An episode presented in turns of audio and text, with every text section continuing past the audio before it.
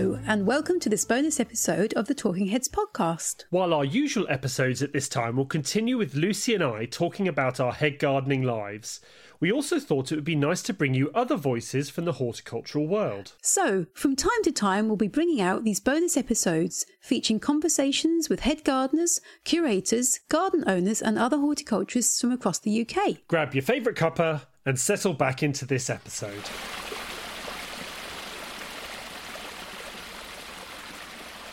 Well, welcome everyone uh, to this uh, bonus episode of the Talking Heads podcast. Um, with these podcasts, we get in fellow horticulturists from around the UK to come and have a chat with us and see how their lives are going.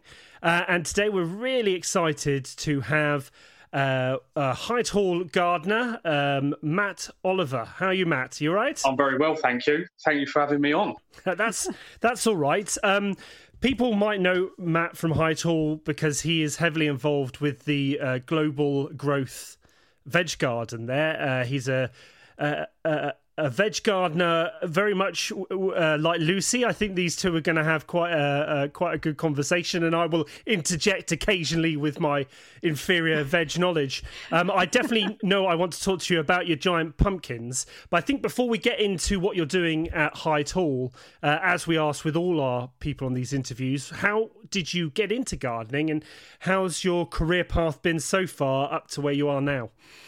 Oh, right, okay. Where to start, I suppose, um, like a lot of people, like we could almost uh, any gardener would start the same way. I think uh, got into gardening through family. You know, uh, out as a child with parents, grandparents.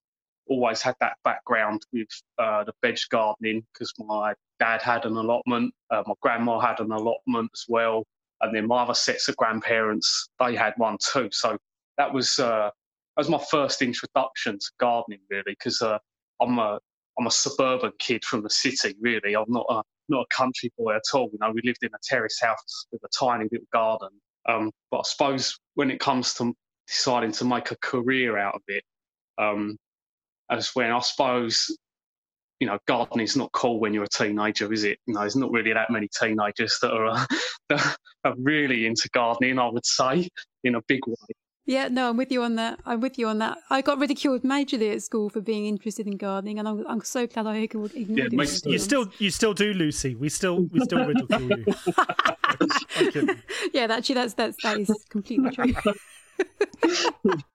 so, um, yeah, I suppose like a lot of 16 year olds have no real idea what I particularly wanted to do. I just knew I didn't want to work in an office lots of lots of my friends under a lot of pressure to get certain certain grades to get into their universities and stuff.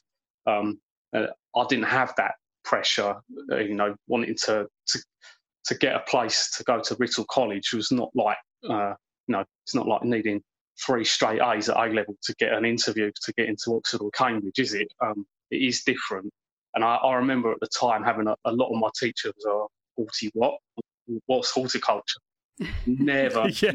never even been mentioned at a, a, careers day at all. Um, so definitely yeah. very much the, the black sheep of my school, I suppose, in terms of career choice. Um, yeah, gosh.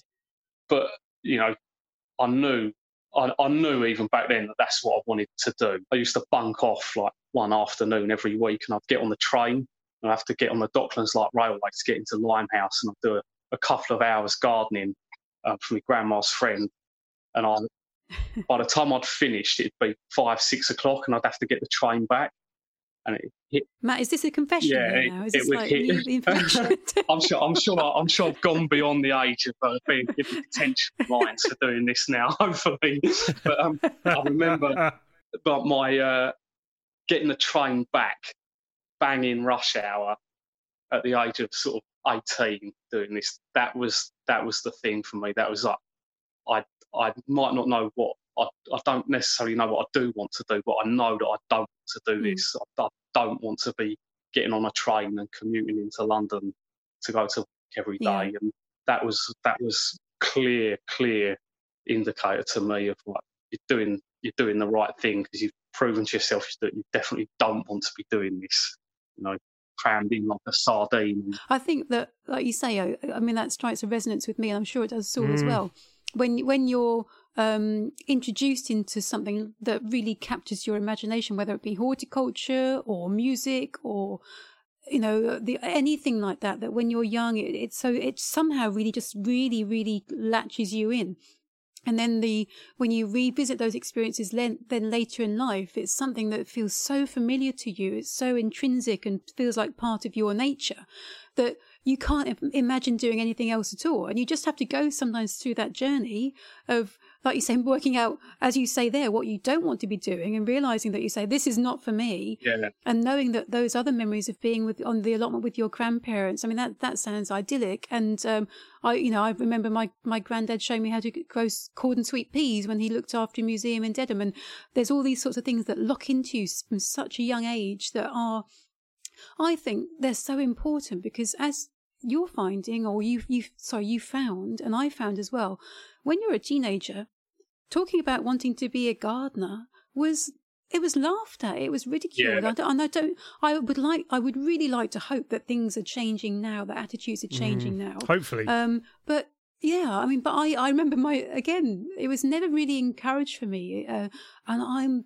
I'm so glad I stuck with it. I think I, I had a stubborn streak in me. Maybe we all have. I don't know what it is that that made us stick with it. But but it is. Um yeah, I'm I'm very glad that we're all sitting here and we've we've chosen the paths that we did because it, I'm hoping that people are more encouraged into horticulture now than they were back in back in those days. So yeah, me too. And I I don't know if this would ring a bell with Saul, but um, I definitely found I don't know if there's a difference between being a male and a female coming into it at a young age, but when I was a young young lad getting into it, you you know used to get a lot of stick. You know, mm. oh well, look at old flower boy over there playing with flowers all day, and that's definitely been one of the one of the motivating things for me to be like, look, you know, back then you all thought I was being silly and, and making a really bad choice and, and ridiculing me mm. for doing this, but I'm going to set out to prove to you that you know you can have a can have a respectable career doing this, and I can you know, I can do lots of fun things and be a high achiever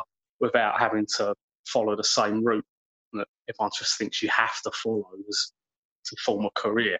Um, You've definitely done that, Matt. You've definitely done that. I really, really admire you. So I, I think it's a, I think it's a good point because the same as you, I fell in love with it as an early teens and through my grandparents. But then once you get to your late teens, your twenties, people are trying to push you in all kinds of other directions and they don't think gardening is is a worthwhile career, which is a shame, especially you know uh, back when I was back back when I was a kid. But the one thing I think about now is how much those same people come back and actually are now quite respectful, and they can see the career that I've made for yeah. myself, and the same for you guys. And they actually, hopefully, that's changed their mind frame a little bit to say, actually, gardening mm. is a career, and people are making really, really good jobs out of it hopefully anyway. Yeah. So Matt, was your first job as a gardener at Hyde Hall, or did you do other? You obviously did. You say some private gardening jobs, but then was your first sort of full time employment at Hall, or how did it work? Yeah. Yeah, sort first official sort of employment, I suppose. I mean, um, I did. I think I did quite a good job of following the advice everyone's given, where horticulture is so broad go out and do everything and find out what you do and don't like. You know, was sort of wavering between going ornamental horticulture and maybe sports turf, probably because as a young a young guy, was probably seen as a bit more of a male dominated side of the, the industry a little yeah. bit, I think. Yeah. So I picked up a lot from that, working with a, a well respected groundsman who worked for my local cricket club at the time. And I, and I spent one summer uh, Writtle College uh, got me some work on a private estate in North Weald one summer. Um, so that was a bit different, doing sort of ad hoc work on a private estate, you know, garden maintenance on a on a large property with uh, wealthy owners. So I did a bit of that. Well, we wouldn't know how that how that would feel, to be honest, do we, Lucy? No, it's all alien. Well, that's all completely alien to me. What Matt's just said there. yeah. yeah. So I, I tried my hands at a couple of things, and and there were certain parts of the industry that I knew I didn't want to be involved in. Coming back to Hyde Hall, I started to, started at Hyde Hall. Was it 2008, 2009. I started the studentship here, and that Mhm. was probably what you'd class as your first first proper official employment. Uh, You had a, you had a name no, badge and everything. yeah, had a had a name badge and a contract that you had to sign and things like that. Oh. um, so yeah, um, and and yeah, the, the rest is history, I suppose. Um, been here pretty much ever since, apart from a brief a brief hiatus where I went back to finish my last year at you finish off your dissertation and and that. yeah. Um, Yeah. What was the qualification at Writtle? Was it an HND or an ND? no, What- no, what I did a, I did a BSc, so uh, BSc. uh, yeah, uh, degree in horticulture, which looking back is probably I- I've come into come into it slightly differently from from a lot of people where I've come from GCSEs, A levels, quite academic subjects, Hmm. straight into horticulture uh, at a high level course, and I perhaps haven't had the um, no the RHS level one, two, or three, or HND practical Mm. into it that perhaps a, a lot of other people w- within the industry have had. Um, Yeah. but looking back, I, I don't, I don't think that's hindered me in any way. But, you know, I, don't- I wouldn't go back and change it. Yeah. So we, I mean, we know you nowadays as the head of the the Global Growth Veg Garden at Hyde Hall, which is a, a, for those who haven't been, please get yourself there. It's this most uh, amazing vegetable garden that shows vegetables growing from all corners of the globe. It's absolutely fantastic and, and one of a kind, really. So were you always working in the vegetable garden at Hyde Hall? Because I, I know Hyde Hall from years back when I first went um, I was working at Wisley, but I would also then go to Hyde Hall to visit the gardens and see the little garden centre on the top of the hill. The gravel Yeah. garden wasn't even there. You know, that, this I'm talking like 20 odd years ago. Um, so w- was the veg garden your, your base right from the start? I wasn't full time in the veg garden. No, um, I- Hyde Hall basically has no no heritage of veg gardening at all, unless you go back to when the place was a farm. Um, so when I turned up, the old veg plots were reasonably new and very much built on a bit of a low budget whim out on the edge of the garden on a windswept hill. Um, and there was, I, I don't think I'm being rude if I said there was pretty minimal veg gardening knowledge amongst the team at the time. And uh, Hmm. and that was one of the things that stood out to me when I was there as a student. You know, in your student year, part of that year is to uh, you have a allotment plot for the year. It's only a, a tiny little seven by four meter bed. And, I uh, remember seeing them then. Yeah, yeah. and, and we, we've still got them now. So even they've been, you know, it's a rite of passage basically to come to Hyde Hall and or be a student at the RHS and do an allotment plot. And even back then, um, you know, oh, seven by four plot, uh, you know, that's nothing. I've got a, got a ten rod allotment at home that I've been I've been working in my spare time. Seven by four meters, that's nothing. What's the fuss about? And uh, it, it was pretty obvious even back then that I had more veg gardening knowledge than, uh, let's face it, probably even most of the management. So when I came back full time, um, I, I used to spend a couple of hours each morning in the veg garden. We, ne- we never had a full time veg gardener. So I'd do two hours in the morning in the veg garden, shared that with a, a, a colleague for a couple of years. And then the rest of my days I'd be well, technically on the hilltop team, so looking after herbaceous border, rose garden, dry garden, all those areas, um, the- Mm. the older parts of Hyde Hall, if you like. Um, and it's only since the Global Growth Garden opened in 2017 that's when I went full time on the veg garden, and finally Hyde Hall was, Mm. uh, you know, getting closer to being on parity with the other RHS gardens of having full time veg gardeners. What what did you? Oh, I I would just want to know. I'm interested when you first heard because I I've got vivid memories of what the vegetable garden was like at Hyde Hall in comparison to it now. When you first heard about the plans for the Global Growth Veg Garden to be implemented at Hyde Hall, how did you feel? Oh, well, I remember, um, I remember the first time all of us as a garden team were, were brought in for a meeting with the designers. Um, so it was Xa Tollemache and her design studio that came up with the, the plan. And I remember back then I was probably, you know, I was quite a, this was 2012, 2013 when the, the design was first presented to us. So it was a long time in the making, this garden. And uh, I was quite a, probably say quite a young, insignificant halt level one back then, where my weight of opinion wasn't wasn't uh, regarded that highly. I shouldn't have thought at the time. Um, I remember being quite apprehensive going into that meeting because uh, I do remember thinking, "Oh God, you know, it's a team of garden designers. They're, they're you know, this is this isn't going to be what I would design. This is this isn't going to be a nice, um, easy to look after veg garden with straight lines. They, are going to try and do something different. And I, I remember joking to my manager. I said, "We're going to walk in there. It's going to be going to end up being a bleeding circle, isn't it? They're going to try and reinvent the wheel or something like that."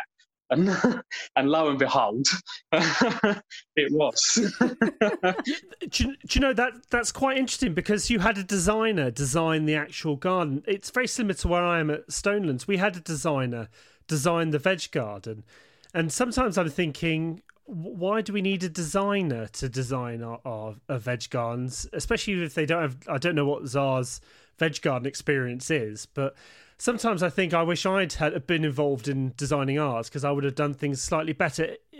Did you find a designer doing it a hindrance, or did it help, or how did the experience go there? I think if you work for the RHS, then just have to take it on the chin that new garden developments are going to be put out to garden designers. That's how the society works. Um, right. No new garden area is ever going to be given to one of the horticultural team. So there's a blank piece of paper, off you go. That that's just not how the society works.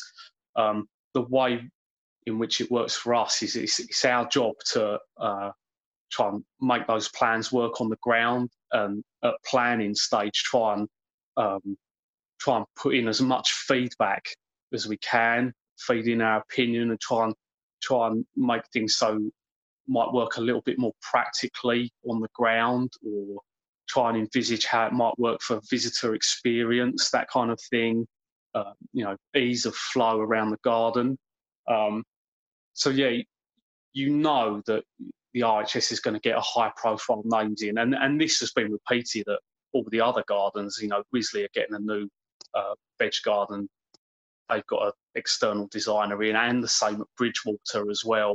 You know, they've gone moved completely away from traditional walled Victorian garden. They've you know completely reimagined that space. So the RHS has moved away from traditional veg gardens, if you like, and I suppose Hyde Hall has started that process off. Um, so yeah, I remember at the time being able to feed things back in, like uh, a lot of the beds. There were used to be in the original plan. There were a lot greater number of beds, but they were smaller in size and trying to get changes through. Like, no, we should have less mm. beds, but they should be bigger because scale is important. People want to come to be impressed and inspired. They don't want to come to look at a piddly piddly little two by two meter bed that you could reproduce at home. Um, so feeding things like that back in, um, and then really my job was as as the horticulturist is, the you know the planting plans, um, you know the range of crops we had to grow, um, what exactly we were going to grow, where we were going to grow it, what the crop rotation system was going to be, how how could I make that work effectively in a in a very irregular shaped garden where none of the beds are the same size or shape or square meterage. That's when my job comes in, really.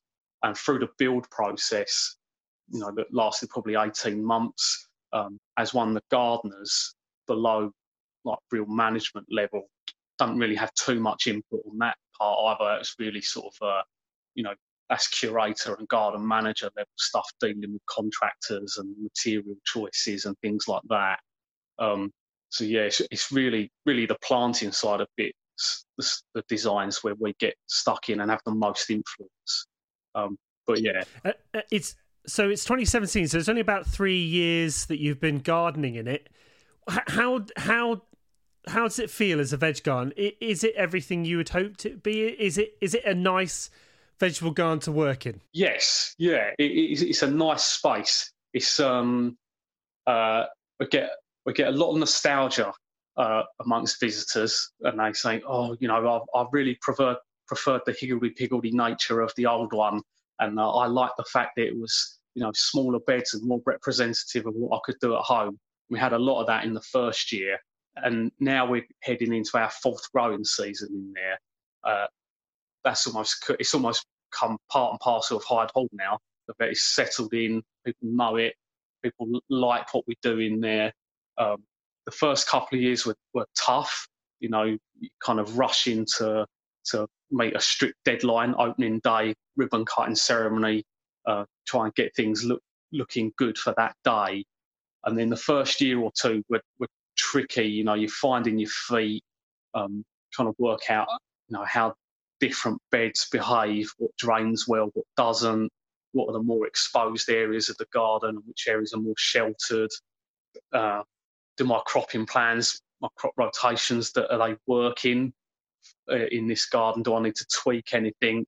And then the fact the garden's circular as well, I found it really tough in the first year or two to the, the mm. marking out, you know, to get things neat and presentable in a circle. I found that really time consuming, you know. Yeah, I was going to say, you've got no long builder's lines or uh, planks of wood like I can uh, do at mine. That, yeah, it must no, be tricky. No, no, no. It, it is, especially as, um, you know, in a normal veg garden, you would orientate everything north south, all your rows north south. So, you know, you're getting full sun as it moves across. Well, in a circular garden, you can't possibly hope to do that. So we just do the best we can. And it means I'll have I have some rows that work with the curve of the circle, and then have other rows that are more radiating out from the centre. And no bed is the same year on year. So my quantities of crops are always going up and down. So uh, you don't just replicate the same planting plan year after year after year. You've got no you've got no walls, have you, in the in that garden? There's there's so how does that work? That is that's its biggest weakness, I would say. Um, it's even more exposed than our old veg plots that were ever so marginally just off the brow of the hill. This garden really does take the full force of the southwesterlies as they whip up, up and literally hit the top of the hill, and there the veg garden is. Um, and that does affect us. It, it definitely shortens the growing season in comparison right. to probably other gardens in this location that are more sheltered. I can't plant out as early. Uh, the, the, ground takes longer to warm up, definitely. Um, a lot of stuff we leave out over winter gets really battered by the wind, struggle to grow. You know, the, all the tall brassicas, you know, winter Brussels, sprouting broccoli, the tall kales through the winter, you know, just windrock is just too strong. You can't grow them to a high standard, or not not a standard I'd feel happy with anyway. But has it has it taught you though to because you've been faced with this climate that, like you say, is actually fairly open and harsh and, and not the not the usual has it uh, made you in that way have you sort of risen to the challenge and thought well this is what i've got you know uh, have you learned what what things are really successful yes and i think um i think part partly you you have a grounding in that as being a gardener at Hyde Hall anyway, because that's just what gardening at Hyde Hall is about, is, is dealing with yeah. the wind. Um, but yeah, we, we put I've put a lot of work in to try and develop the shelter belt round to the um, the west and the south of the veg garden. And probably, to be honest, it's probably not going to be me that gets the full benefit of that planting. Um, but it'll get there in time, and it, it will become a more sheltered garden. Um, but yeah, learned to be strict with not being lazy with your staking. Um, little things like uh, like when we're building our our A frames for runner and climbing beans. You know, it's not it's not a quick overhand knot round the bamboo cake. Off you go. I, I do, you know, full full on square lashings around hazel poles that have been driven into the ground a long way because I know from experience that if you sling them up, then they don't last. Right. real real Boy Scout stuff. yeah, it's not uncommon to have 50 mile an hour winds in August and September with across yeah, the garden. Yeah. But then I guess that's encouraging because a lot of people, for example, who have allotment plots, they are. I've I've had allotments where they've been they've been so exposed and so open, and you think, what on earth am I going to do? How how do I face this? So actually, that that kind of mentality, that mindset, like you say, the really good staking. I guess there's certain crops that maybe are more uh, resilient to buffering the winds and things like that? Is there that, that you could recommend? Yeah, so I, I remember trying to be quite clever when we're producing the planting plans, even when the garden's not built and you're looking at bird's eye view on paper of the beds and thinking, like, this is where the wind's going to come from, and doing things like I planted the Jerusalem artichokes on a bed um, on the southwest side of the garden that I knew were going to get really tall and act as a bit of a wind windbreak, late summer windbreak, and that's worked mm. quite effectively. Um, so doing things like yeah, th- things like that, just trying to factor in the perennial crops a bit more that you know are going to be there. How can you? They're not going to ever going to move. How can you put them in a position that's going to work to your advantage a little bit? Um, so yeah, that thought process was always in my mind right from day one. You know, even before groundwork had started, I was how we're going to deal with this. But you know, the, the lack of shelter and and the high winds, uh, you know, that's bad for some crops and the fact that we have, you know, this full scorching sun day, you know, really, really hot down there. But if you wanted to look at it in a more positive light, the fact that we have really long daylight hours, the temperatures get really high. Um, you know, when the when the weather's good, it's really good. That's played into my hands a little bit, where a lot of the the original design I was expected to grow a lot of unusual and exotic edible crops, mm-hmm. you know, things that you wouldn't normally be grown in this country, and that was the bit I was like, oh, how how am I going to do this? I've got, I've got you know I've got no no idea how to grow these things, and I I think I've found the the when the weather's good and the climate is good at Hyde Hall, I think it's made growing those things easier than expected. Yeah. You know, I have more success with things that you know you read about in books and online. It's like this is a marginal crop in the UK. It, it will only produce in a good summer. Uh, well, you know, some of those things like you know the yard long beans is a classic one where saying this is a polytunnel crop. You can't grow these outside.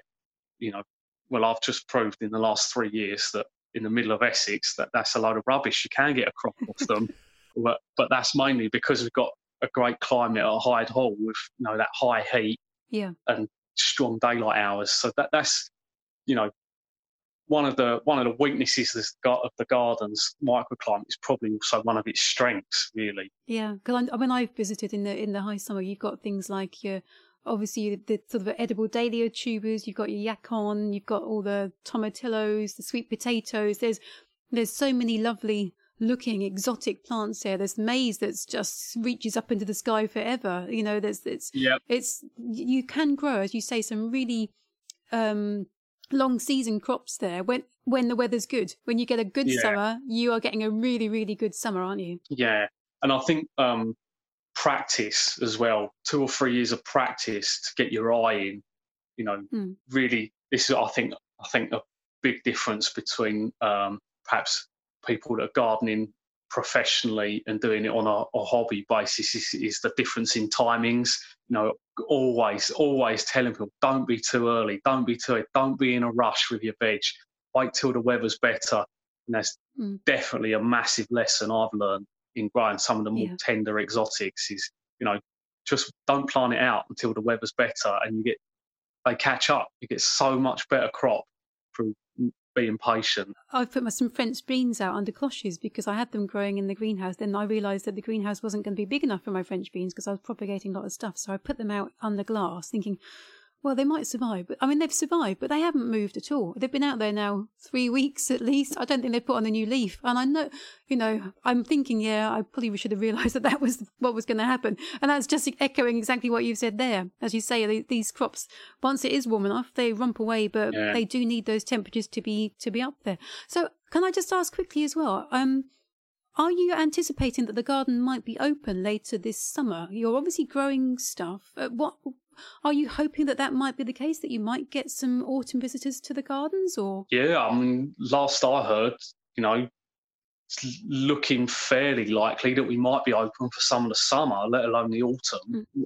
Yeah. Fingers crossed. I mean, obviously, no guarantees, and I, I hope I'm not speaking out of, out of, out of turn in in hoping that. Um, but yeah, basically, what I've done this year is I, I knocked a lot of the spring sowings um, on the head. We made the decision very early on that anything I was likely to harvest before June, just don't bother with. Um, so all my early sowings of brassicas I didn't do. Uh, a lot of the early salad crops didn't do. Um, haven't grown any peas in the veg garden this year because I had the hunch that they've probably been and gone by any chance of time of us likely to be open. Um, so I tried to cut out as much as I could, but in the grand scheme of things, it wasn't that much because um, the gardens, for people listening that don't know, the garden's divided into continent areas and we grow crops in the part of the garden the continent area in which they originate from. And that means probably 50% of the garden is frost tender exotics that you would be hmm. planting out, you know, mid to end of May, early June, and would be cropping in late summer. So if we didn't do those things, if we decided not to grow them, then basically you don't have the global growth veg garden at Hyde Hall for 2020. Um, yeah. so, so it kind of I, I, didn't have a choice. You know, it was highly likely that we'd be open for late summer, early autumn, and, and I have to do those things. So, you know, all, all the beans and the squashes and the corn and uh, all the things that we grow in the South American section, they all still needed to be grown. So there's no no let up uh, really. So yeah, hopefully, I'm I'm hoping we can be open by July. I hope. Yeah. Oh, really? Well, yeah, no. Fingers crossed. F- fingers crossed you are open. Um, and before we, we wrap up, we do need to talk about the one veg of which I I get very excited about because when I when I was the show manager for Chelsea, uh, my offices were above the London halls, and every autumn show, in would be wielded these mammoth pumpkins on pallets, absolute the size of small uh, cars uh, and we hmm. know that, and I, I can't remember which year it is, you grew one of the largest pumpkins in the UK a few years ago now? Yeah, so so I started, uh, I've been growing pumpkins at Hyde Hall the whole time I've been there, and it, it's something I never set out to do. It kind of morphed into, it just took off completely unplanned. But yeah, 2016 was the first year I set out to grow a really giant pumpkin. Did it for three years. Um, broke lots of different records along the way. But in 2016, I grew the world's most expensive pumpkin seed that was bought by Thompson and Morgan. How, how much? It was 1200 1250 pounds for one seed sold at auction. Wow, I remember that. The press release, seeing the press release about that. Yeah. I'm in the wrong. I'm in the wrong game. My leaks are not gonna are not gonna match that. I, I, I, was I was there at the auction when it was being sold. It was at I went I went along to this. Uh, it sounds really geeky when you say it out loud, but I went to a, a giant pumpkin growers weekend conference that was uh, that was that was held down by uh, Ian and Stuart Paton's nursery down in Hampshire. They're the best pumpkin I'm, growers. I'm just gutted I missed it, man. I'm gutted. And, and they, they had the seed auction, they had the seed auction there, and that was that was the first time I've met I met Paul Hansord, who used to work at T and M, and I remember watching him bidding on this auction and thinking, this guy's a madman. Who's going to pay this much for one seed? And uh, uh, little did I know he was going to come back in a couple of weeks' time and offer it to me to grow. Um, wow! And that's how that's how Paul being Paul and his tricks of the trade and knowing how to harness press attention and that collaboration between them and the RHS and me being a veg grower, it just all snowballed into this ridiculous year. And um, it was something I was always trying to grow a big pumpkin. I just didn't intend it to be with uh, you know such attention on it. Um, but once I was given that seed, I thought I better take this seriously, and I did. I put you know every every waking minute of my life that year I put into growing giant pumpkins. If I wasn't at work, I was on the pumpkin patch afterwards, growing, tending to these things. See, and I ended up. Matt, this is karma. Yeah. This is karma because you said early on in your interview you didn't have any pressures when it was your A levels. You were like, you know what, I can just wing it a bit. and now it's come back. Yeah. It's come back to get you. Imagine your teachers saying, um, not very good at maths, but pumpkins. That man's got it. but, you know, in the end, I ended up growing. The record I got that year was the largest, the largest, the heaviest pumpkin grown outdoors in the UK that year. So I turned the turned the Brilliant. world's most expensive seed into an outdoor grown UK record.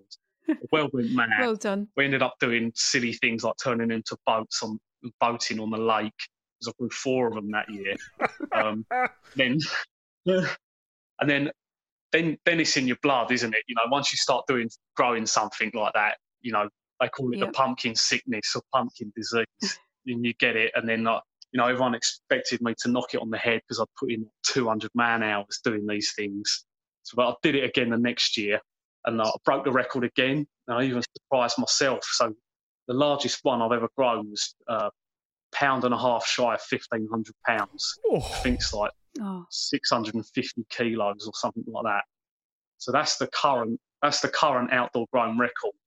Um, so there you go. That's your challenge. I think Matt's throwing down. The, he's throwing down the gauntlet. Come on, get that Devonshire soil pumped up with mycorrhizal fungi. I grew one was about 30 ki- 30 kilos and I was actually quite pleased with that as a it was um is it Atlantic giant? Atlantic? Atlantic giant, yeah, yeah. Atlantic giant? And I thought I'm going to give it a go. And it didn't really turn into those monstrosities you see on the pallets but I thought that was pretty good. It was it, it wasn't very tasty at all but you know as a as a thing I was quite pleased Oh yeah, yeah. They're not they're not grown for eating. They're grown for showing off, definitely. So have you have you got yours planted out yet, Matt? Because I know we, we're we're interviewing you, and this is the early May Bank holiday weekend where we're due on Sunday. I think is it Sunday night? We're due a really really cold snap going down to where I am here, here just outside Colchester. It's going to go down to about one degree. So have you got have you got it outside under a cloche yet, or is it still nurtured away somewhere? Or no, they're uh, this year, well, last year and this year, I'm only growing uh, one giant pumpkin, and I do it in a, a tiny little bed up in our learning garden Right. because the you know the school kids are absolutely captivated by a giant pumpkin. It, it doesn't take long to work out that if you want people to, if you want kids to leave Hyde Hall with a, a like a lifelong memory about gardening, then show them a giant pumpkin. yeah, oh absolutely. So, so I've grown the last couple of years. I've managed to produce something about 600 pounds out of a little three by three meter bed, which astonished even me that I could achieve Mm. that in such a small area. So I'm doing that again this year. Um, and no, the plants are currently sitting in my greenhouse in my garden on the heated bench. Um, they'll be planted out probably end of May, something like that. And uh, if you excuse me giving myself a little plug, but if anyone wants to know how to grow a giant pumpkin, I'm I'm actually recording the process this year. Excellent. So if anyone wants to follow me on Instagram learn all the tricks of the trade on how to grow a massive one, then hit me up on Instagram and you'll find out how I do it because there's no secrets. Anyone with a bit of effort could grow a 500 pound pumpkin quite easily. So there you go. okay There you go. Get yourself on Instagram. I don't know if I, do you know, I don't know if I've got space. I tell you what, a pumpkin. Do you know, I, I, I've only just got into the veg growing game in the last six years with uh, where I work. We got uh, about a third of an acre, and uh, I said, "Do you want some pumpkins?" So I, I put in about five plants, and it took up about a third of the veg garden, all over the paths, up the greenhouse. And the owner was thinking a triffid was taking over. So I've learned now that you need quite a bit of space for a pumpkin. yes, yeah. My big ones take up a thousand square foot. So yeah, massive. That's That's for one impressive. plant. That's impressive. Uh, well, I tell you what, that is going to be a treat for people to see unravel this summer, Matt. That's uh, that's that. There is golden record-beating gardening advice being given away free. You haven't got to buy a book or do anything like that. It's just going to be there. You're, oh, this is gardeners are so generous with their knowledge. So honestly, Matt, it's been a, a real pleasure to have you as a, a guest on our Talking Heads podcast hmm. today. Thank you so so much for your time. We really really hope that the Global Growth Veg Garden is going to open in July, as you as you hope. If people can get there, honestly, please get yourself there. It is fantastic. Go and track Matt down and give him a, a slap on the back for doing such a great job there. And uh, thank you very very much indeed for your time, Matt. Thank you for having me. My pleasure. We really hope you've enjoyed listening in to our conversation. We definitely look forward to bringing you more of these in the future. Staying in touch with our fellow peers in the industry is more important now than ever. So if you have an idea of someone who would like to appear on the Talking Heads podcast, or indeed if you'd like to come and chat with us yourself, please do get in touch. In the meantime, please listen to our past podcasts and enjoy a little peek into our gardening lives. Until the next episode of Talking Heads, goodbye. Goodbye!